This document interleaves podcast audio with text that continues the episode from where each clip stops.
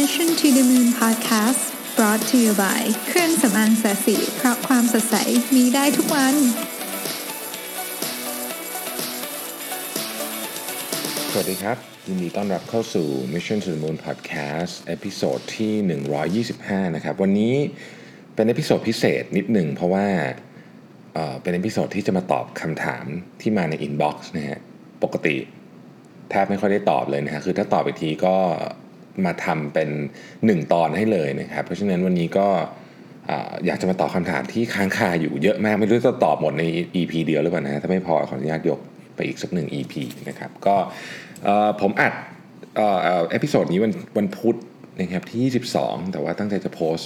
ของเป็นของวันที่ 23 นะครับเพราะว่าวันพุธ22นี่โพสไปแล้วเมื่อเช้านี้นะฮะ124 ก็เรา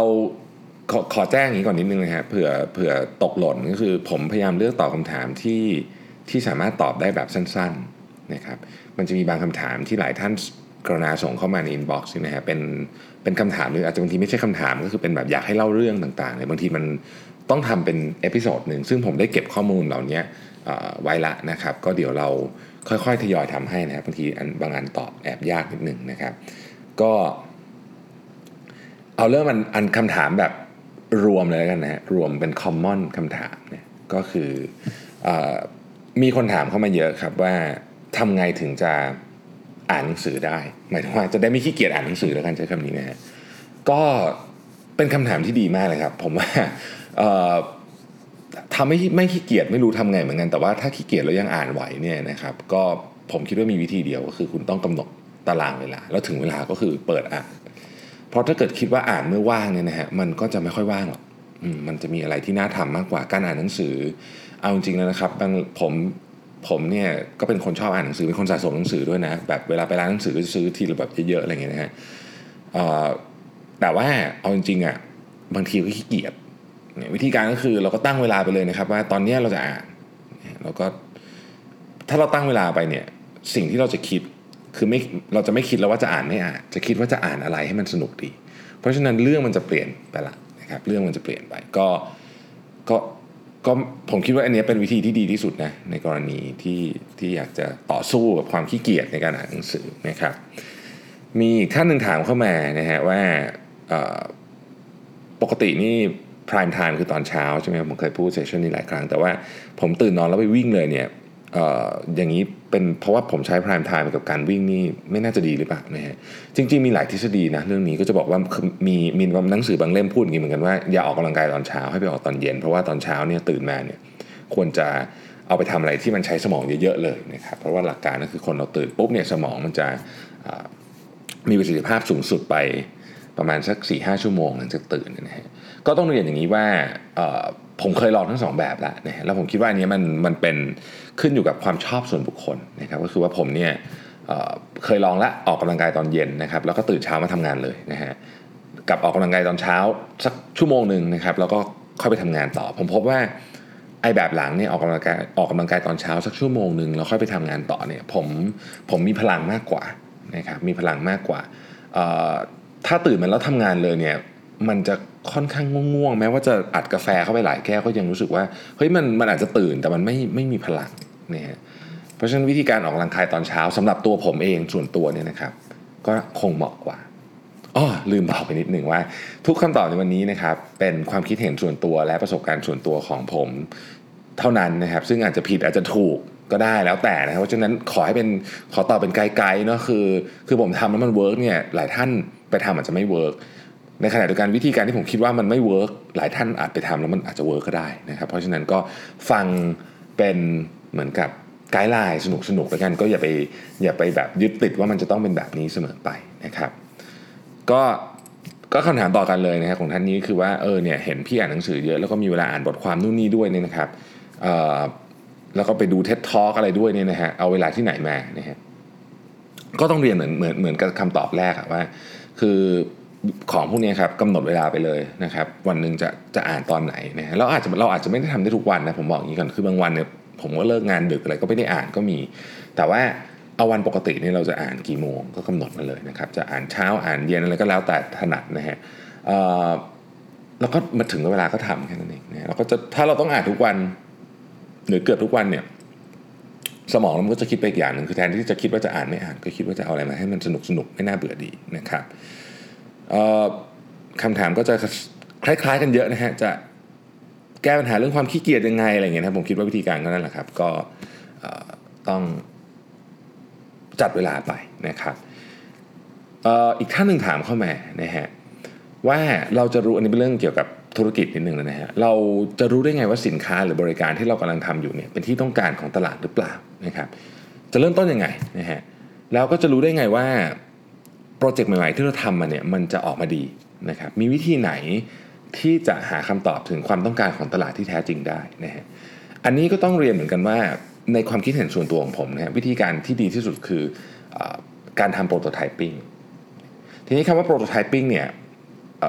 ไม่ได้หมายความว่าต้องสร้างของออกมาซะทีเดียว คือบางทีเนี่ยมันเป็นการทดลองผ่านผมยกตัวอย่างนะครับ สมมติว่าอยากจะทำแอปเนี่ย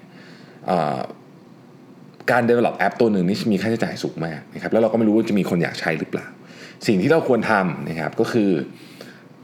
คืออยากจะทำแอปหน้าตาไงใช่ไหมก็ทำมันขึ้นมาใน Keynote หรือ PowerPoint นะฮะแล้วใน Keynote ก็จะกดลิงก์เข้าไปได้ใช่ไหมกดปุ่มนี้มันจะไปอีกหน้าหนึ่งได้นะฮะก็นั่นแหละก็คือตีต่างว่าไอ้นี่คือแอปนะฮะคือมันยังใช้อะไรไม่ได้มันเป็นการลิงก์หน้าไปอีกหน้าหนึ่งแล้วก็ เราก็ให้คนลองดูว่าเออแบบนี้คุณจะใช้ไหมนะครับประกอบกับการอธิบายด้วยซึ่งส่วนใหญ่คุณจะค้นพบว่าสิ่งที่คุณคิดอะกับสิ่งที่ลูกค้าอยากได้อะมันไม่เหมือนกันเลย แล้วคุณต้องกลับมาแก้ใหม่ทำแบบนี้จะต้องทำสิบรอบ 20 รอบนะปกติผมออก product ตัวหนึ่งนี่ทำกัน 20 รอบนี่เป็นเรื่องธรรมดามากนะฮะบางทีเกินด้วยซ้ำนะฮะบางตัว product ทำเป็นปีกว่าจะได้ออก ก็นี่แหละครับมันก็คือการทำโปรโตไทป์หาไปเรื่อยว่าจุดไหนคือจุดที่ลูกค้าเราดูแล้วโอ๊ยอันนี้น่าจะไปต่อได้ แต่ก็ไม่ได้การันตีนะว่ามันจะเวิร์กก็คือ ก็ต้องลองทำไป สิ่งที่สำคัญมากที่สุดก็คือว่า เราเนี่ยเลือกลูกค้าถูกกลุ่มหรือเปล่าคือเราต้องเลือกลูกค้าให้ถูกถูกคนก่อนคือถูกต้องที่เราจะขายก่อนนะครับถ้าเราอยากจะขาย Product ที่เป็น Mass Market แล้วเราไปเลือกเอากลุ่มที่เทสมาเป็นกลุ่มคนที่แบบรายได้เยอะๆอย่างเงี้ยก็อาจจะไม่ถูกกับกันกันนะฮะ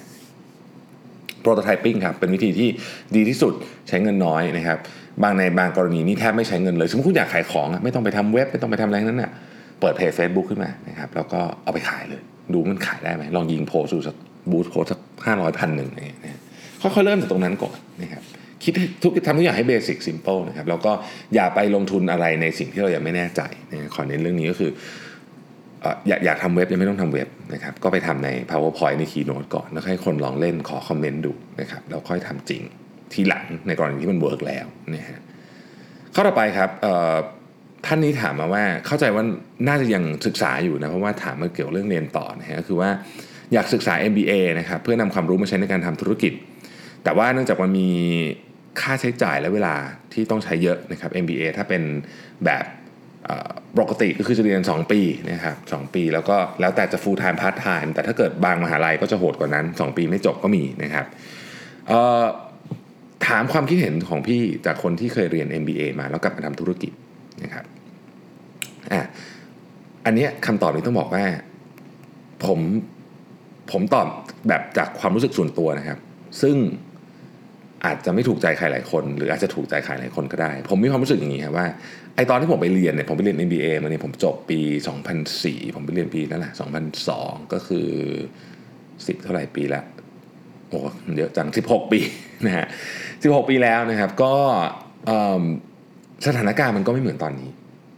ตอนนั้นเนี่ยคนนิยมนะครับที่จะไปเรียนต่อ MBA ถือเป็นเรื่องปกติแล้วกัน ต้องใช้คำนี้ว่าคนรุ่นราวคราวเดียวกับผมนี่นะครับ ก็ไปเรียนต่อ MBA กันจะเยอะแหละนะฮะมันก็เป็นที่นิยมแล้วก็พอมันเป็นคือคนส่วนใหญ่เขาไปเรียนกัน แล้วก็กลับมาก็หรือเรียนจบก็ได้งานดีๆทำกันเยอะนะฮะถามว่าความรู้จากในห้องเรียนเอามาใช้อะไรบ้างนะครับ อันนี้ขอตอบตามความเป็นจริง คือ เอามาใช้ไม่กี่ยี่ห้อไอ้ไม่ไม่ใช่ไม่กี่ยี่ห้อไม่ไม่กี่วิชานะฮะไม่กี่วิชาพูดละมึนนะฮะเอามาใช้เอามาใช้ไม่กี่วิชานะครับวิชาที่ได้ใช้มากๆเลยคือเอ่อ accounting อันนี้ได้ใช้เยอะมากนะฮะคืออ่านงบได้ ดูงบได้เข้าใจงบประมาณหนึ่งนะครับ ให้มาเดบิตเครดิตก็ก็ทำไม่เป็นแล้วนะ คงลืมๆไปหมดแล้วแต่ก็ยังเข้าใจหลักการของ accounting อยู่ผมมีความรู้สึกว่า accounting นี่มันเป็นเหมือนกับภาษานะ คือ มันเป็นเหมือนภาษาภาษาหนึ่งนะครับ คือถ้าเกิดคุณคุณอยากรู้คุณต้องเข้าใจเบื้องหลังมันก่อนเพราะมันมีบางอย่างที่มันเป็นความจริงกับภาษานั้นเท่านั้นก็เหมือนกับ accounting นะครับ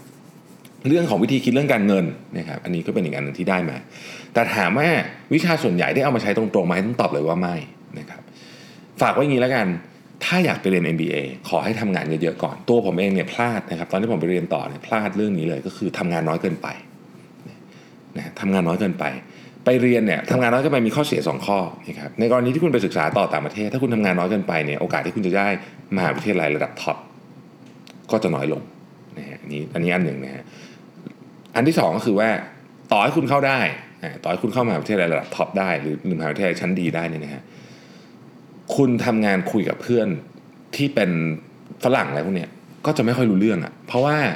พวกนั้นเขาทำงานกันมา 5 ปีอย่างน้อย นะครับดังนั้นคำแนะนำจากผมหากอยากไปเรียน MBA จริง ๆ ขอให้ทำงานเยอะๆก่อนนะครับแล้วก็ถ้าเกิดสู้เต็มที่เพื่อให้ได้ไปให้อยู่ที่ดีที่สุด อันนี้ผมเองก็ก็ตอนนั้นก็ยอมรับว่ายังเหมือนกับยังรู้สึกโกรธตัวเองนิดหน่อยที่น่าจะพยายามหนักกว่านี้นะครับสองเรื่องนะฮะก็คืออถ้าอยากไปเรียนจริงนะครับทำงานเยอะๆก่อนแล้วก็แล้วก็มันมันมันเกี่ยวเยอะมากนะครับแล้วก็ถ้าถ้าเป็นไปได้ก็สู้เต็มที่เพื่อให้ได้มหาวิทยาลัยที่ดีที่สุด ถามว่า การได้มหาวิทยาลัยดีเป็นมีมีผลอะไรบ้างไหมก็คือเรื่องเรียนผมไม่รู้นะเพราะผมก็ไม่เคยเรียนที่อื่น แต่ว่าตัวผมเองมีความรู้สึกว่ามันแตกต่างกันเยอะครับ มันเป็นอารมณ์เหมือนประมาณ ถ้าเกิดเอาถ้าเกิดพูดเรื่องชื่อมหาวิทยาลัยอย่างเดียวนี่นะครับผมก็ไม่ได้จบมหาวิทยาลัยดังอตอนปริญญาโทก็ก็ก็ต้องบอกว่าถ้าพูดเรื่องชื่อมหาวิทยาลัยอย่างเดียวเนี่ยมหาวิทยาลัยระดับโลกเนี่ย ขออนุญาตยกตัวอย่างสักสองสามอันแล้วกันอย่าง Harvard เอ็มไอทีหรืออย่างเงี้ยนะครับ ซึ่งทุกคนอยากเข้าเนี่ยนะฮะมันมันเป็นการการันตีระดับหนึ่งว่าคนที่สอบเข้าไปได้หรือผ่านเข้าไปได้เนี่ยเขาก็น่าจะมีความสามารถเยอะคืออย่างน้อยคนส่วนใหญ่ก็คิดอย่างนั้นนะฮะซึ่งที่ผมเจอมาก็ยังไม่เคยเจอใครไม่เก่งนะครับใช้คำนี้ก่อนนะฮะเพราะเก่งหมดทุกคนนะฮะซึ่งก็อันนั้นก็เป็นสิ่งที่ผมเชื่อว่าเด็กไทยเราหลายคนมีความสามารถที่จะไปได้นะครับก็ก็พยายาม ถ้าจะไปเนะฮะเพราะว่าเดี๋ยวเรียนจบมาแล้วมาเรียนอีกรอบไม่ได้ไง MBA มันก็เรียนได้คนละรอบเดียวแหละนะฮะคงไม่มีใครไปเรียนซ้ำสองเนะฮะแต่ในกรณีที่จะไม่ไปอ่านะครับในกรณีที่จะไม่ไป ผมเชื่อว่ายุคนี้เนี่ยมันก็ไม่เหมือนยุคผมเนี่ยผมถึง16 ปีแล้วนะฮะ16 ปีนี่บางคนเชื่อว่าคนที่ฟังพอดแคสต์ผมอาจจะอายุเพิ่งจะ16 17 เองนะครับเพราะว่าปีหนึ่งอะไรก็มีนะฮะเพราะฉะนั้นตอนตอนผมไปเรียนเนี่ยบางบางคนที่ฟังพอดแคสต์ผมเพิ่งเกิดอะนะเพราะฉะนั้นก็ โลกเปลี่ยนไปเยอะครับ ยุคนี้ผมว่าถ้าถามผมเนี่ย ถ้าผมย้อนกลับมาแล้วเป็นคนหนุ่มอีกครั้งหนึ่งในในวัยในตอนนี้ในปี 2018 แล้วก็จะต้องไปเลือกเรียนเนี่ย ผมอาจจะไม่เรียน MBA นะ ถ้าต้องไปเรียน ผมอาจจะไปเรียนพวกที่เกี่ยวข้องกับ data analytics หรือพวกอะไรที่เกี่ยวกับทาง AI อะไรพวกนั้นไปเลยนะครับเพราะว่าดูแล้วเนี่ยมีความรู้เรื่องพวกนั้นเนี่ยในช่วง 5 ปี 10 ปีเนี่ยยังไงรุ่งแน่นอนนะ หรือถ้าไม่ไปเรียนเลยครับในกรณีที่คิดว่าเออมันค่าใช้จ่ายเยอะนะแล้วก็เสียเวลาด้วยเนี่ยผมก็คิดว่าเป็นทางเลือกที่ไม่ได้ผิดอะไร เพราะว่าในปัจจุบันนี้เนี่ยเราสามารถเรียนรู้ด้วยตัวเองในสิ่งที่เราอยากเรียนได้ ยุคผมไม่มีนะครับจะมาเปิดแบบคอร์สเอรามาเปิดดูนู่นนี่อยากเรียนไม่มีไม่มีให้เรียนนะครับ ก็คือคือการเรียนเกือบทั้งหมด ถ้าเกิดคุณไม่อ่านหนังสือคือต้องไปเรียนในมหาวิทยาลัยอะ่ะแต่เดี๋ยวนี้มันมีหมดทุกอย่าง เพราะฉะนั้นเเรื่องการเรียนเนี่ยเราอาจจะสามารถเลือกในสิ่งที่เราอยากเรียนได้ เพียงแต่ว่าโอเค เราอาจจะไม่ได้มีการเข้าสู่การเรียนปริญญาโทอย่างเป็นเรื่องเป็นราวซึ่งผมก็ไม่เห็นว่ามันจะมีประเด็นอะไรนะพูดพูดกันตามตรงนะฮะคือหมายถึงว่าคุณสามารถทำทุกอย่างได้เหมือนกันนะเพราะฉะนั้นก็ลองคิดดูดีๆว่าจริงๆแล้วอยากเรียนเพราะอะไร ต้องลองถามตัวเองให้ละเอียดนิดหนึ่งนะครับ ในข้อนี้นะฮะเอ่อการลดน้ำตาลนะครับ ก็ ก็เดี๋ยวจะลองทำดูนะครับไม่เดี๋ยวอะเดี๋ยวลองลองทำอยู่เนี่ยนะฮะทุกวันนี้ก็ลองทำอยู่นะฮะมีคนถามเข้ามาบอกว่า เออบริหารลูกน้องเหนื่อยมากเลย รู้สึกดราม่ารู้สึกหมดพลังนะครับรู้สึกหมดพลังทำยังไงถึงจะทำให้ทุกคนเนี่ยตั้งใจทำงาน โอ้เป็นคำถามที่ตอบยากจังนะครับ คือต้องบอกงี้ก่อนว่า ผมผมอะถ้าลูกน้องผมฟังอยู่ก็ต้องบอกว่า ผมก็ มีความผมผมเชื่อว่าลูกน้องผมตั้งใจทำงานทุกคนนะครับแต่ว่าบางบางทีเนี่ยมันก็จะมีอิชชูระหว่างการอยู่เสมอเรื่องดราม่าในทีมงานอะไรพวกนี้มันก็เกิดขึ้นตลอดเวลาเนี่ยแต่ส่วนใหญ่มันเกิดขึ้นมาจากอะไรรู้ไหมฮะผมขอพูดอย่างนี้แล้วกัน บางทีมันไม่ได้ไม่ใช่เขาไม่ทำงาน เพียงแต่ว่าเขาไม่ได้เล่าให้เราฟังนั่นเองว่าเขาทำอะไรอยู่ ซึ่งกว่า 99%เนี่ยมันมักจะเป็นเรื่องนี้นะเราก็เข้าใจกันผิดว่า เราก็ชอบคิดว่า เออทำไมคนนั้นมันถึงไม่ทำนู่นทำไมคนนั้นมันถึงไม่ทำนี่นะครับทำไมถึงไม่ทำแบบนี้แบบที่ถูกใจเรานะฮะแต่ส่วนใหญ่เราไม่ค่อยพูดอะเราไม่ค่อยพูดกับเจ้าตัวเราไปพูดคนอื่นนึกออกไหมฮะคือแทนที่เราจะพูดกับเจ้าตัวว่าเฮ้ยทำไมถึงไม่ทำเรื่องนี้อะแล้วทำไมถึงไม่ทำแบบนี้ทำไมถึงไปทำอีกแบบหนึ่งคือ คือเราไม่ได้หมายความว่าเราจะสั่งให้เขาทำแบบไหนเพียงแต่ว่าถ้าอยากถามเนี่ยเราก็ไปถามได้เลยว่าทำไมถึงไม่ทำนี้ทำไมถึงไม่ทำอันนั้น แต่ส่วนใหญ่เราไม่ค่อยพูดอะ กับเจ้าตัวนะครับเราก็จะคิดคิดเอาแล้วก็สรุปมาเลยเป็นเป็นบทสรุปของเราเอง แล้วก็อาจจะไปบ่นกับเพื่อนไปบ่นกับแฟนไปบ่นกับพ่อแม่อะไรก็ว่านไปนะฮะส่วนใหญ่เนี่ยความเข้าใจผิดทั้งหมดเนี่ยมาจากเรื่องนี้ทั้งสิ้นนะครับมีท่านหนึ่งถามเข้ามานะครับ ก็บอกว่ารู้สึกว่าน้องๆในทีมเนี่ยเหมือนกับไม่ค่อยมีพลัง ไม่ค่อยกระตือรือร้นนะครับ รู้สึกว่าเราทำงานเหนื่อยที่สุดเลยอะไรเงี้ยนะฮะ ถ้าเป็นอย่างนั้นเนี่ยผมคิดว่ามันอาจจะมีประเด็นอันหนึ่งก็คือว่า เฮ้ย จริง ๆ แล้วว่างานที่เราให้เขาอะมันเป็นสิ่งที่เขาอยากทำป่ะอันนี้ก็ต้องเปิดใจคุยกันผมคิดว่า ผมคิดว่าทั้งหมดของโปรเลยนะครับ เรื่องทีมงานเนี่ย ถ้าได้ลองคุยกันซะแล้วนะฮะถ้าได้ลองคุยกันซะแล้วเนี่ย ก็เชื่อว่าจะแก้ปัญหาไปได้เยอะมาก นะครับอีกท่านหนึ่งถามเข้ามาว่านอกจาก mckinsey. เออไม่ใช่ขอโทษ นอกจาก harvard business review org ที่ผมใช้เป็นแหล่งอ้างอิงอยู่เป็นประจำในพอดแคสต์นี้แล้วเนี่ยยังมีที่ไหนอีกบ้างนะครับ ที่อยากจะไปอออยากจะไปอ่านบ้างนะครับ เอาแบบที่เป็นที่เป็นมาสายนี้หน่อยแล้วกันเนาะก็จะมี mckinsey com นะครับจากบริษัท McKinsey Company นะครับมี Business Insider นะครับมี Entrepreneur นะครับ Fortune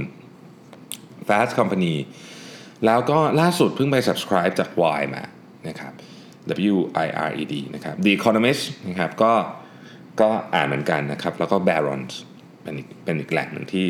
ที่ใช้อ่านก็จริงๆมีอีกเยอะนะ อันนี้เป็นเป็นแบบนิดเดียวเองนะฮะแต่ว่าก็ก็ถ้าสนใจก็ไปติดตามอ่านได้นะครับผมคำถามเรื่องหนังสือก็จะเยอะนิดนึงนะครับ มีคนถามว่าเออถ้าเกิดเราซื้อหนังสือมา แล้วก็รู้สึกอ่านแล้วไม่ชอบนะฮะ ทำไงดี จะทนอ่านจนจบดีไหมนะครับหรือว่าจะจะหยุดอ่านดีคำตอบของผมเลยนะฮะหยุดอ่าน เพราะว่าเวลาที่คุณใช้ในการอ่านหนังสือเนี่ยมันมีค่ามากกว่าราคาหนังสือค่อนข้างแน่นอนนะฮะเพราะฉะนั้นการใช้การอ่านหนังสือเป็นของที่ถ้าอ่านเอาจะเอาไปใช้ต่อเนี่ยเป็นของที่ใช้พลังงานเยอะนะครับดังนั้นก็ถ้าเกิดอ่านรู้สึกว่ามันไม่ใช่เราชัวร์เนี่ยก็อย่าอย่าอย่าฝืนเลยบางทีหนังสือบางเล่มก็ไม่ได้เขียนมาสำหรับเรานะครับอ่าอันนี้นะครับอันนี้น่าสนใจนะฮะบอกว่า อันนี้มี request เลยนะฮะอยากบอกว่าเออช่วยแชร์ประสบการณ์หน่อยได้ไหมว่า การเข้ามาบริหารกิจการต่อจากครอบครัวนะครับโดยเฉพาะวิธีการที่สามารถสร้างนวัตกรรมบริหารสมัยใหม่ในองค์กรเนี่ยจะทำไงดีนะครับ ก็ผู้ถามเนี่ยก็ก็เล่าว่าเออเนี่ยเข้ามาช่วยกิจการที่บ้านได้ละสักพักหนึ่งแล้วนะฮะแต่ว่าออมองเห็นแล้วแหละว่ามันมีอะไรพัฒนาได้เยอะแยะนะครับ แต่ด้วยว่าคนที่เคยทำงานอยู่เนี่ยก็ทำงานแบบนี้มาหลายสิบปี ก็คุ้นชินการทำงานแบบเดิม แล้วผมเพิ่มให้อีกอันหนึ่งก็คืออลำบากที่จะคุยกับคุณพ่อคุณแม่ด้วยนะครับว่าจะว่าจะทำยังไงดีนะครับ ก็ผมคิดว่าก็อีกอะ่ะมันก็ไม่มีคำตอบที่ถูกนะฮะแต่ผมเข้าใจเรื่องนี้ประมาณหนึ่งไม่ได้เข้าใจเยอะมาก เพราะว่าผมเนี่ยเผอิญว่าเคินคุณพ่อคุณแม่ผมไม่ไม่ได้บริหารที่นี่โดยตรงนะครับคือท่านช่วยออยู่เรียกว่าเป็น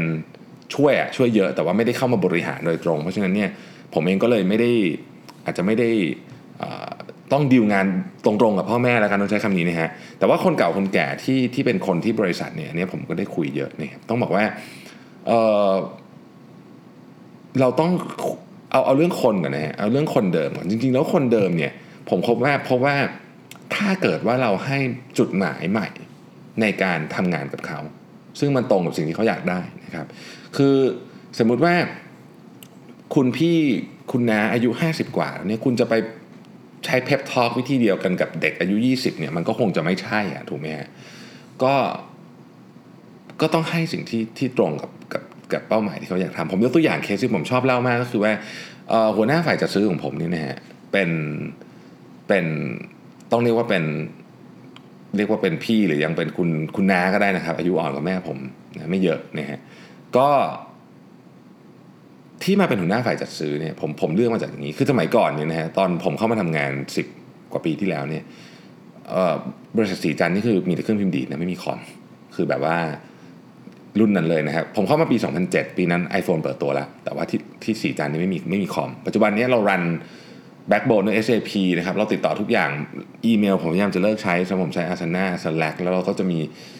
tools ใหม่ๆ ที่เราจะ explore ตลอดเวลา เพราะฉะนั้นเขาเรียกว่า computer literacy ของของคนที่จะเข้ามาทำงานกับเรา ก็ต้องมีประมาณหนึ่งอะคือไม่ได้ต้องเก่งเกินอะไรตัวผมเองก็ไม่ได้เก่งคอมอะไรมากมายนะครับผมก็ให้ CTO เป็นคนดูแลซะเยอะ ทีนี้ถามว่าคุณคุณพี่คนนี้ที่เป็นหัวหน้าฝ่ายจัดซื้อเนี่ยเขา เขาจะมาทำ SAP ยังไง เพราะว่าเดิมทีเขาเขาใช้พิมพ์ดีดอยู่ต้องใช้คำนี้เลยนะก็ต้องบอกว่า การจะมาบังคับให้ให้พี่คนนี้เขามาทำ SAP เนี่ยผมว่ามันผิดผิดประเด็นอะคือเราเราเราเราจ้างคนมาคีย์ให้หรืออะไรอย่างเงี้ยก็ได้นะครับ หรือว่าให้เขามีผู้ช่วยที่สามารถทำ SAP ได้ หรือว่าอะไรก็แล้ว แต่เพราะจริงๆแล้วเนี่ยสิ่งที่เราอยากได้จากคนที่ดูแลจัดซื้อไม่ใช่ความสามารถในการคีย์ SAP แต่เป็นความสามารถในการเขาเรียกว่าต่อ ต่อรองหรือตกลงกับซัพพลายเออร์ทำไมผมถึงคิดว่าพี่คนนี้เหมาะมาก เพราะเหตุผลเพราะงี้ฮะคุณลองนึกภาพตามนะฮะสมัยยุคคุณแม่คุณน้าเราซื้อของเนี่ยเขาไปซื้อที่ตลาดนะครับเขาต้องต่อราคาของทุกวัน คือถ้าไปตลาดทุกวันคุณต่อราคาของทุกวัน ถ้าคุณไปตลาดทุกสองวัน คุณก็ต้องต่อราคาของทุกสองวัน มันอยู่ในสายเลือดนะฮะมันอยู่ในสายเลือดคุณแม่ผมเนี่ยต่อราคาเก่งกว่าผมไม่รู้กี่สิบเท่าคือเวลาผม ผมเป็นคนที่ต่อราคาอะไรไม่เป็นเลย เพราะฉะนั้นถ้าเกิดว่ามีเรื่องดีลที่ต้องต่อราคาเยอะเนี่ยผมจะให้คนอื่นทำแทนเพราะผมรู้ดีว่าเรื่องนี้มันเป็นจุดที่เป็น weak spot ของผมนะฮะยุคเราเนี่ยยุคผมโตขึ้นมาเนี่ยผมซื้อของตามซูเปอร์มาร์เก็ตนะครับไม่ได้ต่อราคากับใครนะฮะจะต่อราคาใครไปซื้อของที่ Tops นึกออกไหมฮะไม่มีการต่อราคาแล้วก็ซื้อของราคาเท่าไหร่ก็ซื้อซื้อก็ซื้อไม่ซื้อก็ไม่ซื้อ แต่ว่าคุณคุณพี่คนนี้เขาเติบโตมากับการต่อราคาของที่ ที่ที่เขาไปซื้อทุกครั้งอะเกือบทุกครั้งแล้วกันนะฮะเกือบทุกครั้ง เพราะฉะนั้นสกิลด้านการจัดซื้อของเขาเนี่ยมันจึงหัวใจมันอยู่ตรงเรื่องเนี้ยก็เหมาะสมมากที่จะต้องอยู่แผนกนี้นะฮะเราอธิบายอย่างนี้ปุ๊บเนี่ยเขาจะเริ่มเข้าใจแล้วว่า เอ้ย เออว่ะจริงด้วยงานเขางานเขามันมันมันตรงกับ value กับตรงกับ skill ของเขามาก ผมคิดว่าหลายครั้งนี่นะครับ ถ้าเราพยายามอธิบายให้ได้ว่า คนที่ทำงานเราเนี่ยนะฮะ เขามี value อะไรกับองค์กร เขาจะทำงานนั้นได้ดีขึ้นด้วยวิธีการที่เปลี่ยนไปด้วย แบบที่คุณอยากได้เนี่ยนี่มันอันทีเนี้ยอีกอันหนึ่งนะครับ ซึ่งต้องบอกว่ายากกว่านะครับนะฮะก็คือการคุยกับที่บ้าน ต้องบอกว่าผมโชคดีมาก คือคุณพ่อคุณแม่ผมเนี่ยสนับสนุนทุกเรื่องนะฮะโดยเฉพาะเรื่องกำลังใจนะครับถามว่าอะไรสำคัญที่สุดในการทำธุรกิจที่ บางทีก็ล้มล้มลุกลุกคุกคลานเนี่ยนะฮะต้องบอกเลยว่ากำลังใจสำคัญ เงินก็สำคัญนะครับ เงินก็สำคัญอย่าไปอย่าไปคิดว่าเงินไม่สำคัญเงินสำคัญมาก แต่กำลังใจสำคัญไม่แพ้กันนะฮะแล้วก็ผมโชคดีที่คุณพ่อคุณแม่ผมเนี่ยเป็นเป็นแรง support แบบร้อยเปอร์เซ็นต์คือเรียกว่าให้คำปรึกษาทุกอย่างกับลูกอะไรช่วยอะไรได้ช่วยนะครับ แล้วก็เราก็ทำให้ผมเนี่ยในวันที่บางทีอยากเลิกทำนะมีนะก็ไม่เลิกเพราะว่ามีคุณพ่อคุณแม่เนี่ยคอยให้กำลังใจ นะครับแล้วก็ครอบครัวทุกคนนะต้องขอบคุณครอบครัวทุกคนต้องตั้งญาติพี่น้องอะไรต่างๆ แต่ว่ามันก็ไม่ใช่ว่าเรื่องก็จะสมูทเสมอไปเนาะพูดไปแล้วก็แบบเอ๊ะมันไม่มีอะไรเลยใช่ไหมก็ไม่ใช่ มันก็จะมีข้อที่เราไม่เห็นด้วยด้วยกันเสมอนะครับก็เป็นเรื่องธรรมดา วิธีการฮะผมคิดว่าวิธีที่ดีที่สุดคือคุณต้องลองทำให้มัน คือคุณอยากลองอะไรคุณก็ลองได้ แต่ทำให้มันเล็กๆหน่อย แล้วก็ก่อนจะลองหรือก่อนจะให้มันเกิดผลใหญ่โตอะไรเนี่ยบอกเขานิดนึงว่าถ้าสมมติว่ามันเจ๊งเนี่ย มันจะเสียเงินประมาณเท่าไหร่ คือพอยที่ผมเห็นคนจำนวนมากเนี่ยทะเลาะกับพ่อแม่ ผมเห็นเพื่อนผมนี่แหละไม่ต้องใครอื่นไกลเนี่ยทะเลาะกับพ่อแม่เพราะว่าเวลาเขาไปพูดเรื่องเนี้ยเรื่องอะไรใหม่ๆนี่นะฮะก็จะยืนยันว่าสิ่งที่ตัวเองคิดเนี่ยถูกเสมอ ซึ่งผมบอกว่าเออเฮ้ยถ้าเกิดพูดกันอย่างเงี้ยเขาก็คิดว่าเขาถูกเขาสร้างธุรกิจมาเลี้ยงดูส่งเองไปเรียนเมืองนอกนะเขาก็ทำอย่างนี้มาเขาก็ได้เงินมาเยอะแยะอยู่ดีเข้ามาแล้วจะมาเปลี่ยนวิธีเขาหมดเนี่ย มันก็ ฮ้ยมันก็ต้องคิดเหมือนผมพูดเพื่อนอย่างนี้บอกมันก็มันก็ต้องคิดถึงฝั่งเขาว่าเฮ้ยมันมันจะได้ปะเพราะฉะนั้นเวลาคุยกันเนี่ยผมคิดว่าwork สุดก็คืออะนั่งคุยกันนะครับอะอยากลองทำแบบนี้ใช่ไหมอยากลองทำเดี๋ยวเราจะทำเป็นโปรโปรเจกต์เล็กๆขึ้นมานะครับถ้าเสียเงินจะเสียเงินเท่านี้นะครับป้าโอเคไหมป้าโอเคก็ทำดิ ก็อธิบายให้เข้าใจแล้วก็อย่าไปพูดทำนองว่าแบบเรื่องนี้ต้องถูกวิธีคิดป้าผิดวิธีคิดเราถูกอะไรเงี้ยซึ่งบางทีมันจะไม่ใช่ก็ได้นะครับวิธีคิดป้าอาจจะถูกแล้วก็ได้อันเนี้ยผผมผมเคยคุยกับเพื่อนเรื่องนี้นะเป็น 10 ปีเลยนะครับปัจจุบันนี้เขาก็ผ่านเรื่องราวพวกนั้นมาหมดแล้วนะครับดำเนินธุรกิจใหญ่โตมา แล้วเขาก็บอกว่าเออเนี่ยเดี๋ยวนี้แม้แต่ทุกวันนี้นะครับ ซึ่งพ่อเขารีทายไปแล้วเนี่ยเขาก็ยังใช้วิธีนี้อยู่เวลาคุยกับพ่อ แม้บางโปรเจกต์สำเร็จไปแล้วก็ยังต้องเล่าแบบนี้อยู่เลยนะครับเพราะว่าเพราะว่า ถ้าเกิดคุณไม่พูดอย่างนี้มันหมายความว่า เรากำลังจะบอกว่าสิ่งที่สิ่งที่รุ่นพ่อรุ่นแม่เราสร้างธุรกิจมา เติบใหญ่มาได้เลี้ยงครอบครัวมาได้เลี้ยงเรามาได้เนี่ย มันผิดมันไม่ใช่อะคือมันมันผมว่ามันมันมันมีจุดที่เราต้องคุยกันเยอะมากในประเด็นนี้นะฮะอ๋อมีน้องท่านหนึ่งนะครับ บอกว่าพี่ช่วยพูดเรื่อง positive thinking ให้ฟังหน่อยรีเควสมาหลายรอบแล้วนะฮะผมก็ยังไม่ได้ตอบเขาสักทีนะฮะวันนี้ก็ขออนุญาตตอบน้องท่านนี้เลยนะครับว่า ฮ้ย positive thinking นี่มันดียังไง มันแบบมันเป็นแบบไอ้คำว่าโลกสวยกับ positive thinking กับ positive mindset อะไรพวกนี้เป็นยังไง คือผมต้องบอกอย่างนี้นะครับว่าคำว่า positive thinking นี่ไม่ได้หมายถึงเห็นทุกอย่างดีไปหมดนะครับอันนั้นอันนั้นไม่ใช่ positive thinking นะครับ คือผมคิดว่าอย่างนี้ครับเราเราพูดกันเวลาเราพูดคำนี้เราขอพูดแบบไม่ต้องแปลแล้วกัน เพราะว่าคำว่าไม่ต้องแปลคือหมายถึงว่าอย่าอย่าไปยึดติดกับคำศัพท์แม่ สิ่งที่ผมคิดว่าสำคัญที่สุดในการใช้ชีวิตไม่ว่าจะเป็นชีวิตส่วนตัว หรือชีวิตเรื่องงานนะครับ คือว่าคุณวางใจของคุณเนี่ยถูกหรือเปล่าเวลามองปัญหานะครับเวลาผมมองวางใจผิดนะฮะเรื่องมันจะเละทุกทีนะครับผมนี่ต้องบอกเลยนะครับว่าในชีวิตการทำงานผมเนี่ยผมทำของเจ๊งมาเยอะกว่าของที่สำเร็จนะฮะส่วนใหญ่จะเจ๊งก็ใช้คำนี้แล้วกันนะครับเพราะเออโชคดีไว้ของที่สำเร็จแต่มันคัพเวอร์ของที่เจ๊งไปนะซึ่ง ถ้ามองอย่างนี้แล้วเนี่ย เราก็ต้องบอกว่า เฮ้ย เวลาเรามีปัญหาเกิดขึ้นมาเนี่ย สิ่งที่สอนผมมาตลอด 10 กว่าปีที่ทำงานเนี่ยนะฮะ แล้วผมก็ค่อยๆ ตกผลึกมา ก็คือว่า ของที่มันเกิดขึ้นเนี่ย มันเป็นเหตุการณ์ แต่ว่าผลของมันเนี่ย เกี่ยวกับเหตุการณ์น้อยมาก เกี่ยวกับสิ่งที่คุณทำกับเหตุการณ์นั้น พูดง่ายๆคือ เวลามีปัญหาเกิดขึ้นเนี่ย ไม่ใช่ปัญหา มีเวลามีเรื่องเกิดขึ้นเนี่ย คุณเห็นปัญหาในทางออก หรือทางออก ในปัญหาคือถ้าเกิดคุณเห็นแต่ปัญหาอย่างเดียว เห็นแต่ปัญหาในทางออกเนี่ยมันก็จะมีแต่ปัญหา แล้วก็สมองคุณก็จะถูกโฟกัสไปที่เรื่องนั้น แต่ถ้าคุณเห็นทางออกเสมอ ทุกครั้งเลย มีอะไรเข้ามาปุ๊บเห็นทางออกเสมอเลย คิดได้ว่ามันต้องมีทางออก ค่อยๆเห็นแต่ยังไปไม่ได้ แต่ค่อยๆทำไป มันก็จะมีทางออก ผมว่านี่แหละคือ positive mindset positive thinking นะครับ เอาอีกทีนะฮะ เหตุการณ์ที่มันเกิดขึ้นไม่ว่าจะเป็นเรื่องอะไรก็ตามนี่นะฮะ มันมีผลน้อยมากต่อผลลัพธ์ที่ออกมา ผลลัพธ์ที่ออกมาส่วนใหญ่ มันเกิดจากสิ่งที่เราทำกับเหตุการณ์นั้น อันต่อมาครับ บอกว่าเนี่ยเเวลาเราเป็นลูกน้องนะคือเราเป็นหัวหน้าเนี่ยเราก็ manage ลูกน้องก็เรื่องหนึ่งแล้วเวลาเราเป็นลูกน้องเราจะ manage หัวหน้าของเราที่ยุ่งเหยิงนะสั่งงานซ้ำนะครับแบ่งงานไม่ชัดเจน สั่งอะไรวกไปวนมายังไงดี ตอนแรกผมอ่านผมก็แอบสงสัยว่าคนที่ถามนี่เขาปลอมเป็นลูกน้องผมปลอมตัวมาหรือเปล่านะฮะเพราะบางทีผมชอบทำแบบนี้นะฮะพูดอะไรวนไปวนมานะฮะงงๆนะครับบางทีสั่งงานแล้วลืมก็มีนะฮะจนบางครั้งที่ลูกน้องผมเนี่ยต้องต้องต้องเขียนไว้ให้ผมเซ็นในห้องประชุมว่าพี่พี่พี่พูดอย่างนี้นะเซ็นด้วยอะไรเงี้ยนะฮะเพราะฉะนั้นเนี่ยผมก็เป็นเจ้านายที่ค่อนข้างแย่ต้องใช้คำนี้แล้วกัน แต่พยายามแต่ปรับปรุงอยู่นะครับ ปัจจุบันนี้ดีขึ้นนะครับลูกน้องให้คะแนนเพิ่มขึ้นแล้วเวลาฟีดแบ็กนะครับก็ต้องบอกว่า วิธีการ manage เจ้านายนะครับ คือเจ้านายส่วนใหญ่นะครับ ผมต้องบอกว่า 95%แล้วกัน เอาว่าทุกคนที่ผมเคยเจอมา ผมมีเจ้านายมาก็หลายคนอยู่ในชีวิตนี้นะครับ แล้วก็ผมผมเห็น Executive ท่านอื่นในบริษัทผมเองเนี่ยก็ทำก็เป็นมีลักษณะเหมือนกันคือ ขอให้มาบอกตรงๆ ว่าเราไม่ดียังไงนะครับไม่ต้องอ้อมค้อมบอกตรงๆนะครับอาจจะเลือกเวลาบอกนิดนึงก็ได้ คือถ้าเกิดโอ้โหตอนนั้นกำลังเวียงเต็มสตรีมอยู่พายุเข้าอยู่เนี่ยก็อย่าเพิ่งไปบอกนะครับ ก็ เลือกเวลานิดนึงแล้วพูดตรงๆครับ เจ้านายส่วนใหญ่ 95% 98%รับได้ รับได้แน่นอน แล้วก็จะพยายามหามาตรการมาปรับปรุงด้วย ส่วนถ้าคุณไปเจอประเภท 5%ที่เหลือที่รับไม่ได้เนี่ยนะครับ ผมแนะนำว่าเปลี่ยนงาน หรือเปลี่ยนเจ้านายอะไรก็ได้นะเพราะถ้าเกิดคุณพูดตรงๆแล้ว อธิบายถึงเหตุถึงผลแล้วเนี่ยถ้าเขารับไม่ได้ก็ก็ก็ไม่เหมาะที่จะเป็นเจ้านายคุณนะครับอ่า โอเคนะครับ ก็สงสัยจะตอบไม่หมดอะเพราะว่านี่เพิ่งไปได้นิดเดียวเองนะครับ ก็เอ่อกี่นาทีเนี่ยขอดูแป๊บนะก็ครึ่งชั่วโมงแล้วนะครับ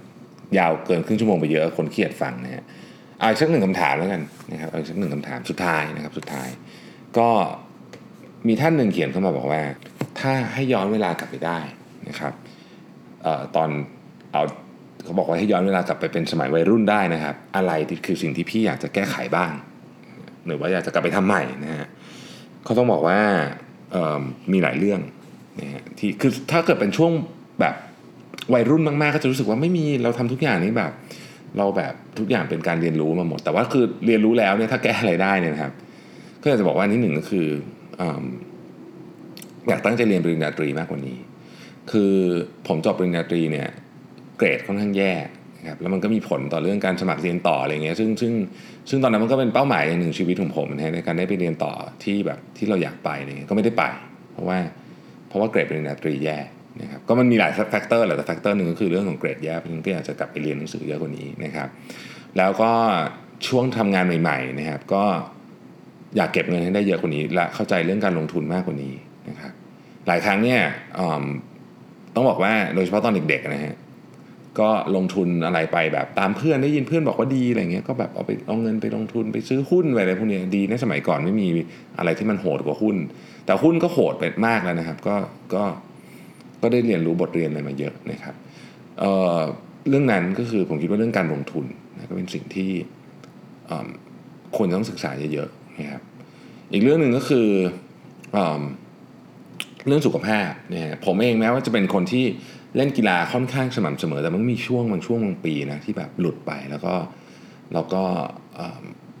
ทำให้รู้สึกว่าเราจริง ๆ แล้วเนี่ยเรามีสุขภาพได้ดีกว่า ทุกวันนี้ถ้าเกิดเราดูแลตัวเองมากกว่านี้นะครับสุดท้ายคือการใช้เวลากับพ่อแม่ คือ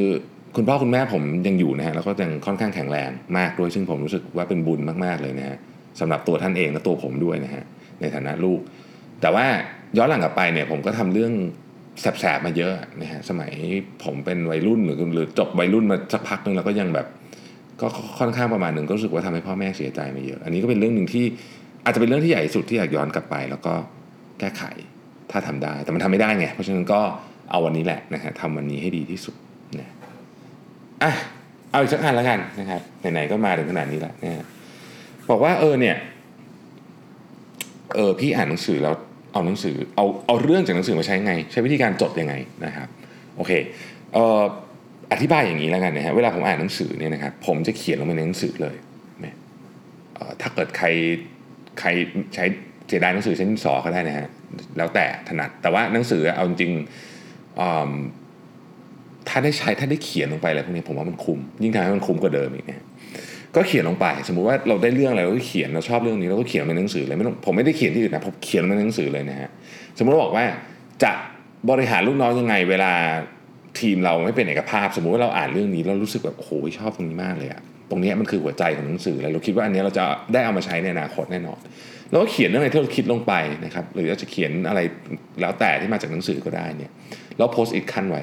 นะครับโพสต์อิทโพสต์อิทขั้นไว้นะครับแล้วก็ไปหาอีก สมุดสักเล่มหนึ่งหรือว่าจะจดในคอมพิวเตอร์ก็ได้ว่า หมวดเรื่องการบริหารทีมนะถ้ามีปัญหาอะไรให้กลับมาอ่านเล่มนี้ เขียนแค่นี้คือไม่ต้องเขียนยาวนะเพราะเขียนยาวก็ไม่ทำนะเพราะฉะนั้นมันจะอ่านจะผ่านไปสามปีนะผมจะลืมหนังสือเรื่องนี้ไปแล้วด้วยซ้ำว่ามีอยู่เนี่ยนะฮะแต่ปรากฏว่าอุ้ยวันหนึ่งมีปัญหาเรื่องนี้เลยอะ่ะแล้วเราก็เปิดดูสมุดเล่มนี้ที่เราจดหัวข้อไว้ว่าอ๋อเฮ้ยหนังสือเล่มนี้ที่เราเคยอ่านเนี่ยเราเคยเขียนสรุปไปแล้วว่าถ้าเกิดเราเจอปัญหาเนี้ยเราจะทำยังไง นะครับเราก็ไปเปิดตามโพสต์อีกนั่นดู คือสรุปว่าไม่ได้จำอะแต่ว่า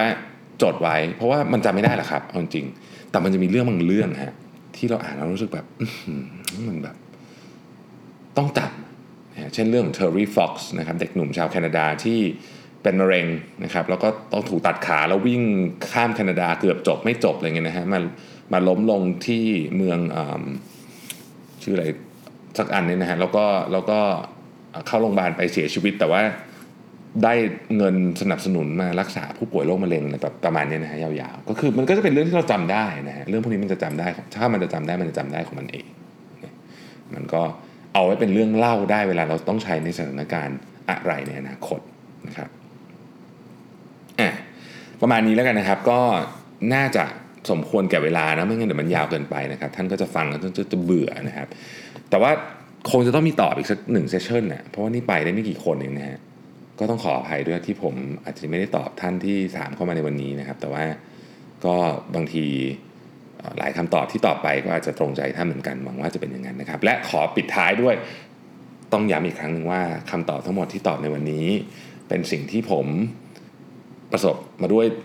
ประสบพบเจอและคิดด้วยตัวเองนะครับ เพราะฉะนั้นมันไม่ใช่สิ่งที่ถูกหรือผิดแต่ใดอย่างใดนะครับ บางท่านจะคิดว่าผิดบางท่านจะคิดว่าถูกนะครับ ก็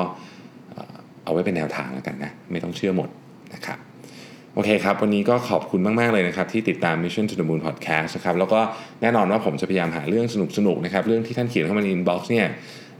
มาเล่าให้ฟังนะครับ แต่ว่าเนื่องจากว่าบางบางเรื่องก็ยากมากก็ต้องบอกอย่างนี้นะก็ต้องขอขอเวลานิดนึงนะครับ ขอเวลานิดนึงในการไปเรียบเรียงนะครับ วันนี้ขอบคุณมากครับ สวัสดีครับ